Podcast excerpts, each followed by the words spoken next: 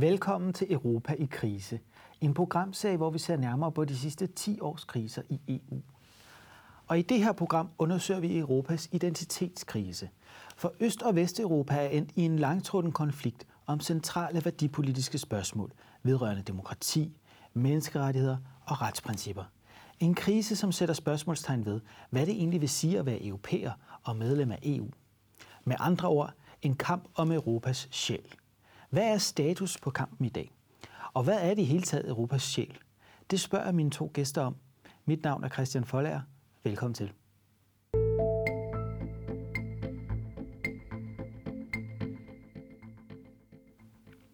Og også velkommen til mine to gæster.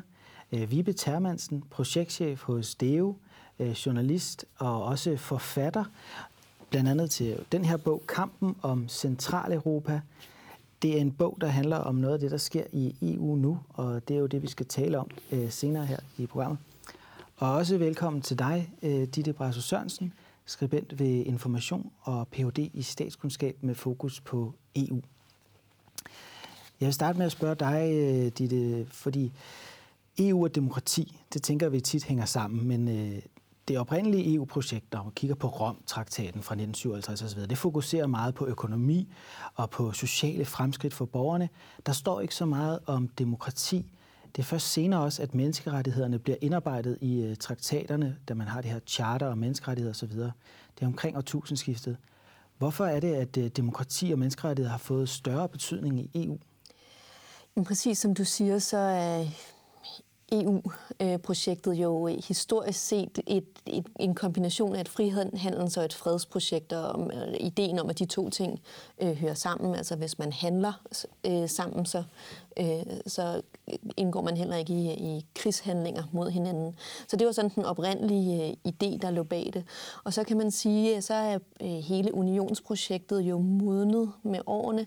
Det er blevet mere omfattende, omhandler utrolig mange øh, politikområder, øh, mobilitet, øh, det grønne osv. osv. Og i takt med, at man kan sige, at det politiske projekt spreder sig ud over forskellige områder, som berører vores hverdag, altså os som borgere, der er så også blevet en, en større efterspørgsel og et større fokus, som du siger, på det her med, hvis det er en union og en politisk struktur, der laver politik, som berører os, skal den så ikke også være demokratisk?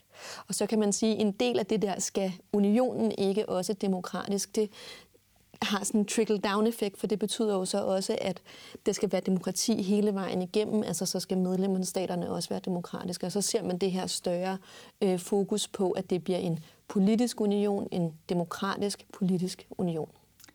Ja, vi det er også noget, du gør meget ud af i din bog, hvor du fokuserer på kan man sige, det europæiske værdigrundlag. Du øh, citerer også øh, artikel 2 fra Lissabon-traktaten, og vi kan lige hurtigt læse op her, hvad der står der øh, – der står, at unionen bygger på værdierne respekt for den menneskelige værdighed, frihed, demokrati, ligestilling, retsstaten og respekt for menneskerettighederne. Herunder rettigheder for personer, der tilhører mindretal. Dette er medlemsstaternes fælles værdigrundlag i et samfund præget af pluralisme, ikke forskelsbehandling, tolerance, retfærdighed, solidaritet og ligestilling mellem kvinder og mænd. Det er så det, som er EU's grundlag, og det gør du meget ud af i bogen. Hvorfor er det så vigtigt, at det er værdigrundlaget for EU? Altså det står jo simpelthen i artikel 2 i traktaten, så det er jo helt tydeligt, at, at det er vigtigt.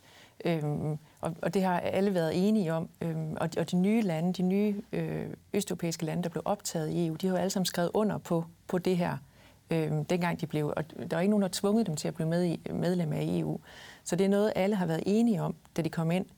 Øh, så, så som sådan er der enighed om de her, men det, det, der er opstået kamp om nu, det er, hvordan man fortolker de her ord. Der er jo ikke nogen, der siger, nej, i vores land, der har vi faktisk ikke demokrati. Alle siger, i vores land er der demokrati.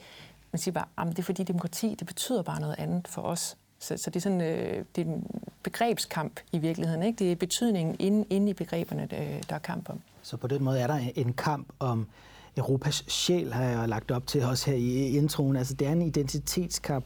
Øh, dit inden vi går videre, kan man være medlem af EU og ikke være et demokrati? Det var i hvert fald ikke meningen, kan man Nej. sige. Øh, det, som der så er sket, og som vi skal tale om i dag, det er jo, at der er medlemsstater, der er øh, ja, altså medlemsstater som medlemmer af EU, der er begyndt at afvikle øh, demokratiske institutioner, kontrolmekanismer, øh, den liberale del af demokrati, som jeg også tror, vi, øh, vi nok skal komme tilbage til. Så det har vist sig, at man kan sige, selvom det aldrig var ideen, og selvom EU's demo, øh, demokratiske legitimitet, altså unionens demokratiske legitimitet, afhænger af, at medlemsstaterne er demokratier, fordi EU har den her idé om, at EU er et demokrati af demokratier.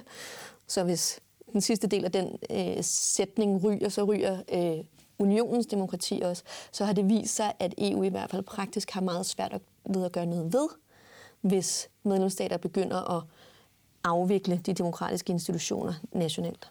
Og det er fordi, det simpelthen kræver enstemmighed ikke? at øh, indføre sanktioner mod de her lande i sidste ende. Og der har Ungarn, som vi skal tale om, nogle venner. Så hvis man er flere lande, så er det simpelthen, der gør noget, som EU mener er forkert, eller de andre lande i EU mener er forkert, så er det svært at gøre noget. Er det er det, er det, det i sidste ende det, der kommer an på, eller hvad, det? Ja, altså det, du taler om her, det er denne her famøse artikel 7-procedure, som, øh, som er, man kan sige, øh, det er, jo den, det er jo det sidste våben, men, men indtil videre i hvert fald har i EU, hvor man siger, hvis det går rigtig galt, hvis der er en medlemsstat, der forbryder sig mod EU's værdier, som du netop øh, læste op her, øh, så kan man efter en procedure øh, fratage øh, den medlemsstat, øh, hvad hedder det, stemmeret i rådet. Og der er præcis den arbejderbej i den artikel, at alle de andre, altså undtagen den forbryderstaten, skal være enige om at gøre det. Og hvis man så har en musketæred, som øh, Ungarn og Polen har, altså de har sagt, hvis der er nogen, der vil gøre det her mod den ene af os, så vil den anden veto det. Så kan man ikke rigtig bruge artikel 7 til særlig meget længere. Og det var så fordi, at dengang man lavede artikel 7, der, der forestillede man sig ikke, at man ville stå i en situation, hvor det ville være et bredere fænomen, man prøvede på at regulere. Der forestillede man sig måske, at man skulle have et værn mod en enkel øh, sådan en rogue state. Og det er jo øh, Østeuropa, Vibe. Du har rejst meget i Østeuropa og skrevet om det som journalist for Weekendavisen, og også skrevet den her bog. Og i Østeuropa, der ser vi jo de her øh, nye politikere vinde frem. Øh, I Vesteuropa kalder man dem populister. Vi kan også kalde dem nationalkonservative. Det er sådan nogle som Viktor Orbán i Ungarn, Jaroslav Kaczynski i, Tjekkiet, øh, undskyld, i Polen og Andrej Babiš i Tjekkiet. Hvad er det, der kendetegner de her nye politikere i Østeuropa og den politik, de fører? Jamen det er, som du siger, at de er nationalkonservative. Øh, Barbis er lidt anderledes øh, end de andre, men Orbán og Kaczynski er øh, ens på mange måder, selvom der også er nogle, nogle forskel. Barbis, han er, han er lidt anderledes. Man kalder ham lidt den tjekkiske Trump. Han er sådan en, en rigmand, som... Øh, øh, populist er et meget, meget godt øh, ord øh, for ham. Øh, det virker ikke, som om der er sådan en hel masse ideologi bag det, han gør. Øh, det virker, som om han er øh, opportunist mere, måske. Ja. Øh, og det er egentlig også sådan, Orbán fungerer. Mens øh, Kaczynski i Polen, det virker som om, der er en hel masse ideologi bag det, han laver. Men man kan sige, at det, der kommer ud af det, øh, det er det samme. Produktet bliver det samme, nemlig nationalkonservativt. Så det er sådan helt klassisk. Det er sådan noget med ikke nogen øh, abort, og det er sådan noget med øh, make Poland great again, øh, beskyt den, den polske eller den ungarske race mod og, og, og religion mod, mod ting, der kommer udefra. Øh, Roma og øh, LGBT er noget af det sidste, der, der er blevet kørt hadkampagner imod. Og så er de også meget negativt indstillet over for meget af det, der foregår i EU og, og Bruxelles, og, og bruger det også måske som et fjendebillede, øh, eller hvad, Vibe? Mm, øh, jo, men det er også sådan lidt mere indviklet. I, i, i Ungarn, der gør Orbán det, han, han har delt det op retorisk, sådan så EU, altså befolkningen både i Polen og Ungarn er meget, meget EU-begejstrede. Så det er sin sag at komme som regering og sige, øh, det kan vi ikke lide. Men, men øh, Orbán har delt det op, sådan så EU det er positivt, fordi dem, der giver rigtig, rigtig mange penge til Ungarn, mens Bruxelles, det er negativt, fordi Bruxelles, det er dem, der stiller, der stiller krav.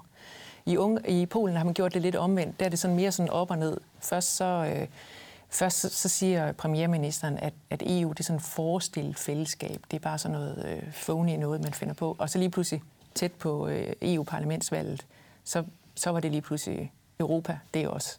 Vi er hjertet af Europa. Så der går det sådan mere sådan op og ned. Hvad er det så, det der foregår i Østeuropa, som man i EU er så kritisk overfor? Fordi man taler om, at demokratiet er i krise, retsstaten er i krise. Hvad er det mere konkret? Man kan sige, det som, hvis man skal sådan putte det over sådan en kamp, så det, det man, man udfordrer i, i, i de her østeuropæiske stater, det er, at man udfordrer det her, som vi kalder det liberale demokrati, altså en, en forståelse af demokrati, hvor at flertalsstyre kobles med øh, beskyttelse af individet gennem rettigheder og minoritetsbeskyttelse, ligesom de rettigheder, du læste op i artikel 2. Så det er, det er den forståelse af demokrati, som EU abonnerer på. Det er, at der er retsstatsprincip, øh, at der er mindretalsbeskyttelse osv. Og, så videre. og det man så gør i de her stater, det er, at man går ind og siger, jamen vi er sådan set stadig demokratier, præcis som, som, som du også siger. Vi er dem, det er bare på en mere illiberal måde. Det vil sige, vi øh, går lidt mindre op i de her mindretalsbeskyttelse, vi går lidt mindre op i, i individets rettigheder. Vi begynder at fjerne de institutioner, som man normalt har sat i verden for at inddæmme flertallet. Så det kan være uafhængige domstole, det kan være øh, uafhængige revisionsmyndigheder, kritiske medier, internationale organisationer. Dem begynder man på forskellige vis at gøre øh, livet surt for. Altså både Polen og Ungarn har jo øh, er blevet kendte for at lave det her fifleri med de uafhængige domstole, hvor de simpelthen sænker pensionsalderen for dommerne, få en masse dommere til at skulle træde fra, og så kunne indsætte mere regeringsvenlige dommer. Og det er det, man reagerer overfor. Så det er en masse initiativer, men som til sammen øh, udfordrer lige præcis den forståelse af demokrati, som er den, som EU abonnerer på.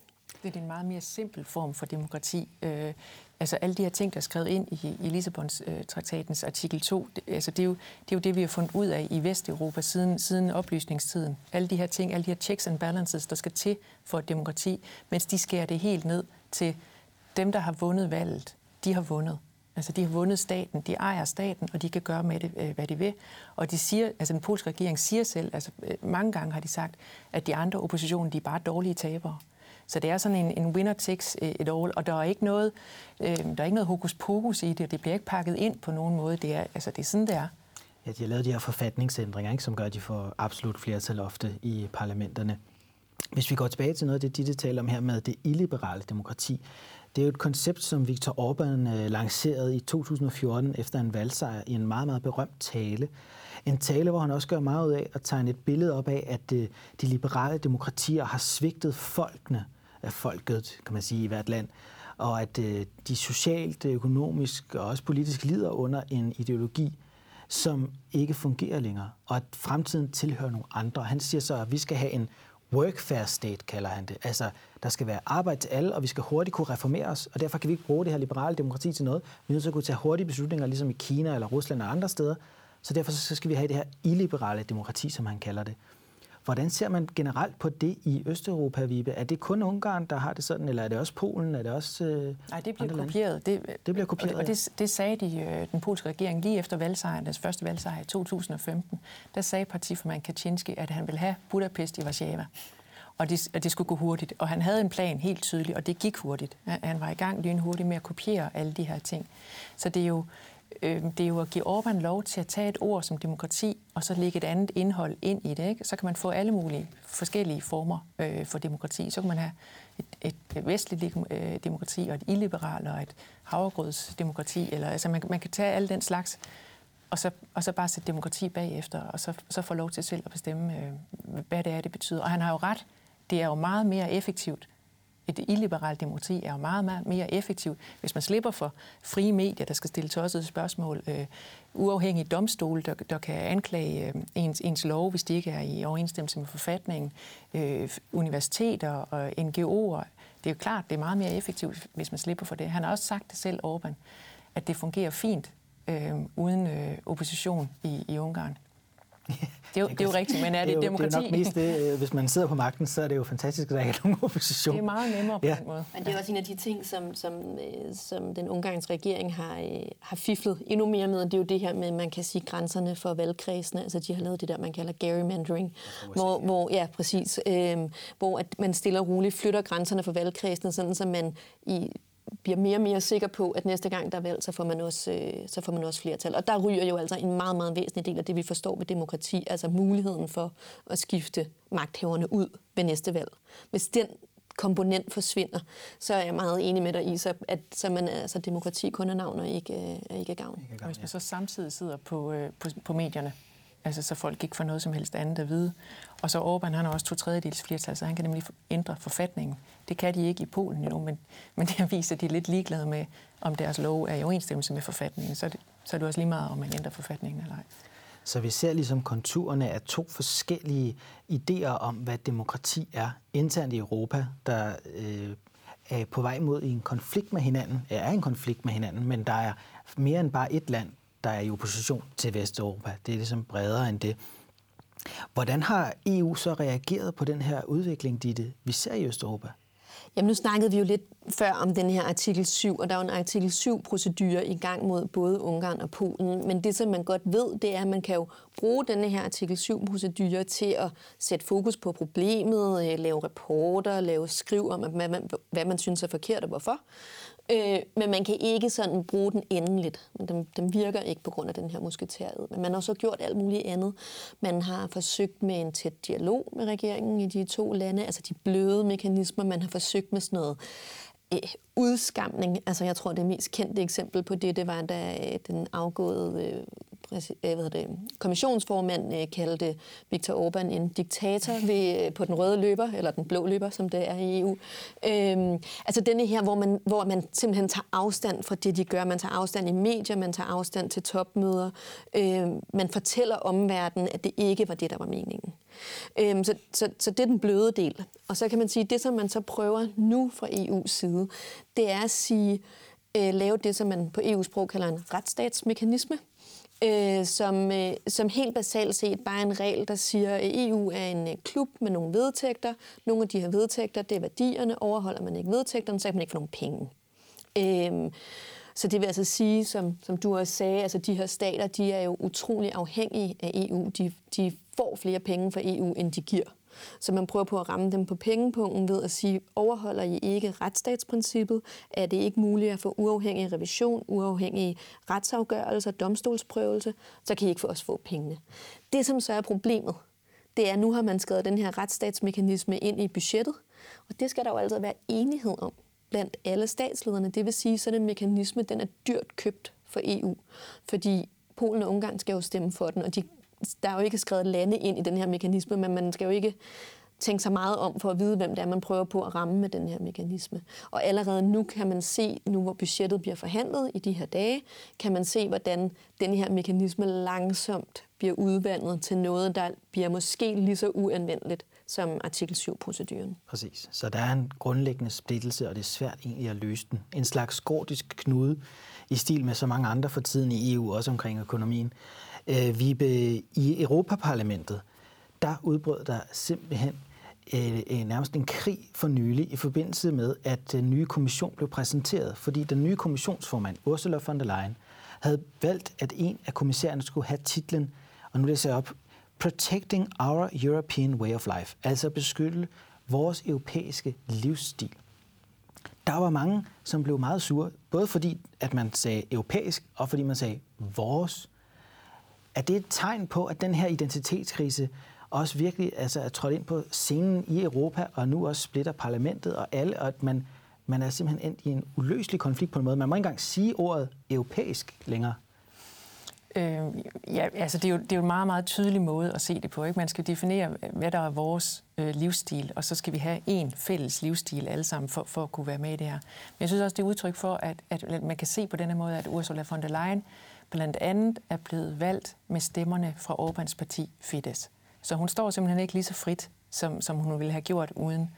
Øhm, så, så det er med i det også. Men det her, det var jo en af de kommissærer, øh, der blev valgt. Samtidig så blev Vera Jourova også øh, valgt øh, tjekken, som skal stå for, for øh, værdier og gennemsigtighed.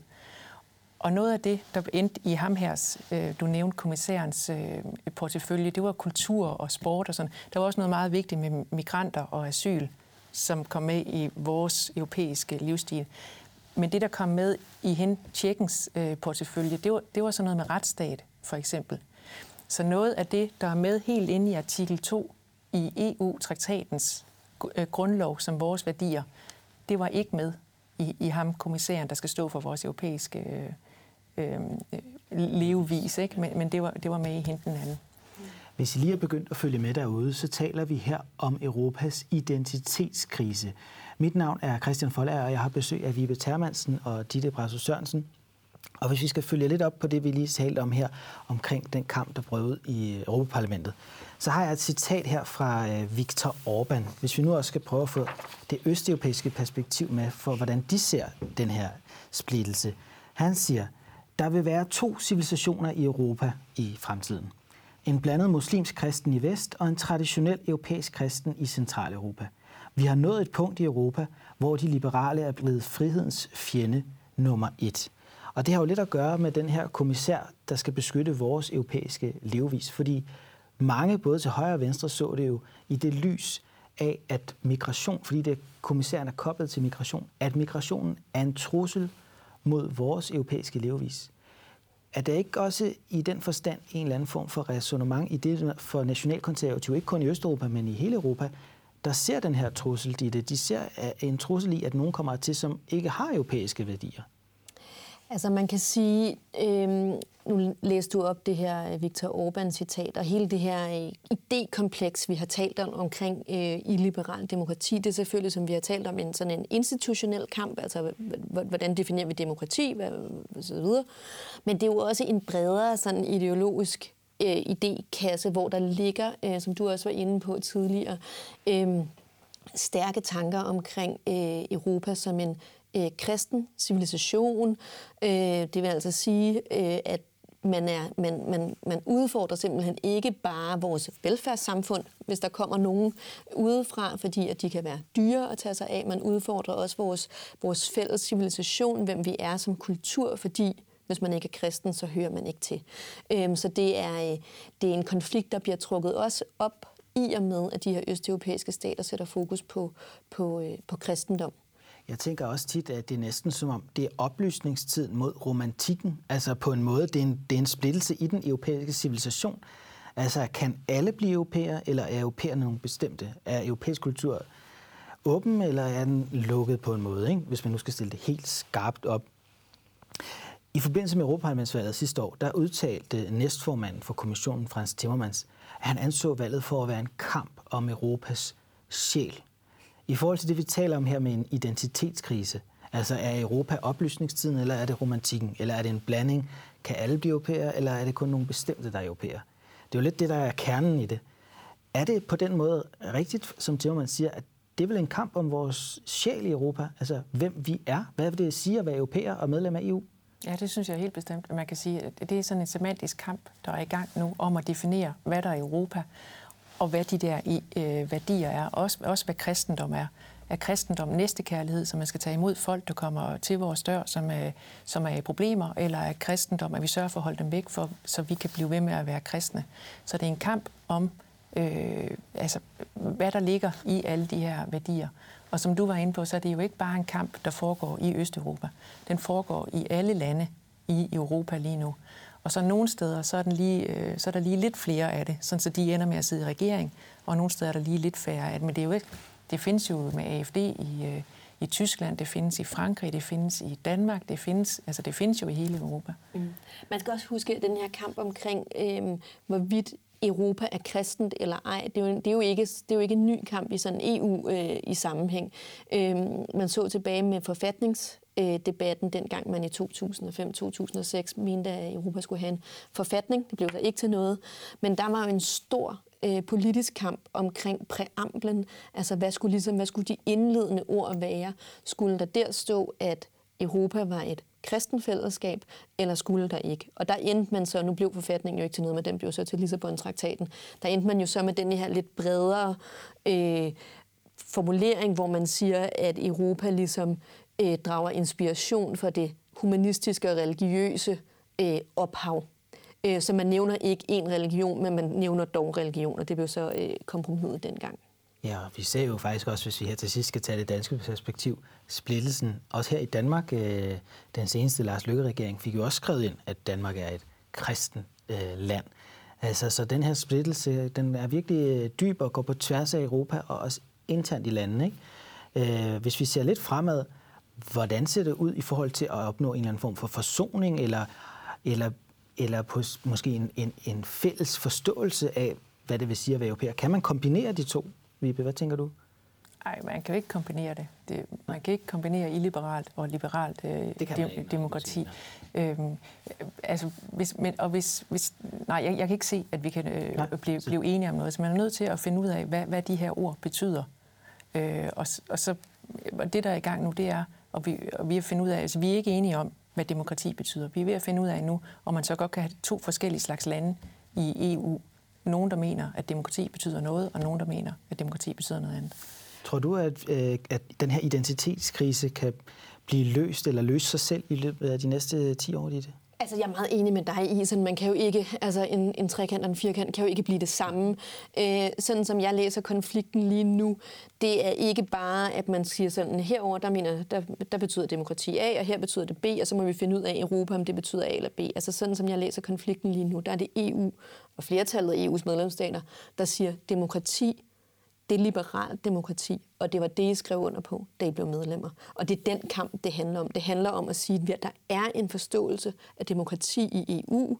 Øh, den står i vores traktater, den står i Københavnerkriterierne osv. Er I med, eller er I ikke med? Og, og det er den kamp mere, end det er, øh, kan falde ud til den ene og den, og den anden side. Så den vil måske endda blive skærpet yderligere her i, i årene frem? Det kunne man godt forestille sig. Ja. Jeg vil i hvert fald sige tusind tak, fordi I kom her og, og gjorde os alle sammen klogere. Tak uh, til dig, Ditte, og tak til dig, uh, Vibe. Og tak til alle jer, der fulgte med derude. Husk, at vi snart er tilbage med en ny krise her på kanalen.